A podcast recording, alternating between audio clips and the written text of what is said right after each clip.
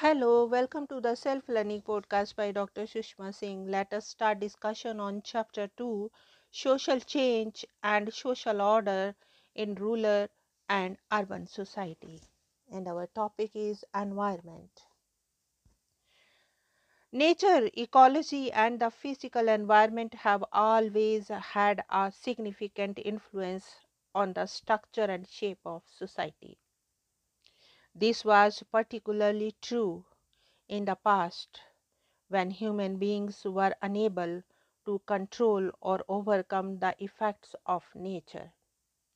For example, people living in a desert environment were unable to practice settled agriculture of the sort that was possible in the plains near rivers and so on.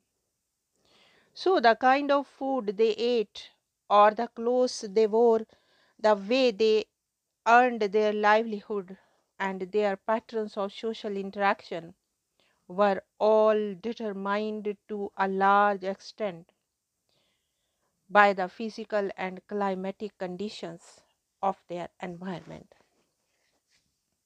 The same was true for people living in very cold climates or in port towns along major trade routes or mountain passes or in fertile river valleys.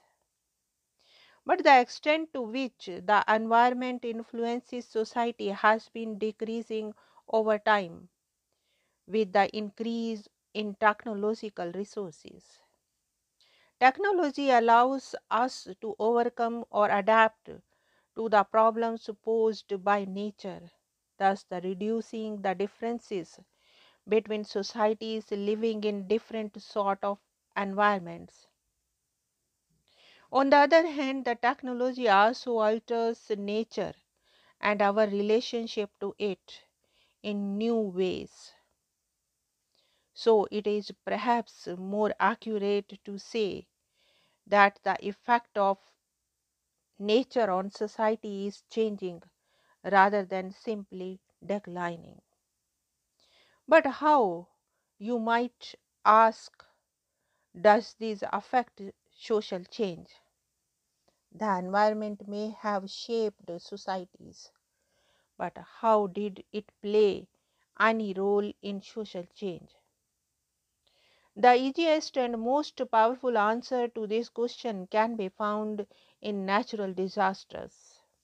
Sudden and catastrophic events such as earthquakes, volcanic eruptions, floods, and tidal waves like the tsunami that hit Indonesia, Sri Lanka, the Andaman Island, and parts of Tamil Nadu in December 2004 can change societies quite drastically. These changes are often irreversible, that is, they are permanent and do not allow to a return to the way things were.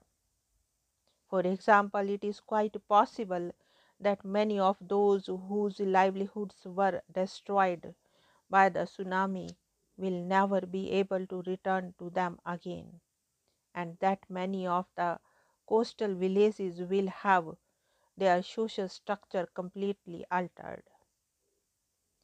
There are numerous instances of natural disasters leading to a total transformation and sometimes total destruction of societies in history. Environmental or ecological factors need not only be destructive to cause change, they can be constructive as well. A good example is the discovery of oil in the desert region of West Asia, also called the Middle East, like the discovery of gold in California in the 19th century. Oil reserves in the Middle East have completely transformed the societies in which they were found. Countries like Saudi Arabia, Kuwait, or the United Arab Emirates would be very different today without their oil wealth.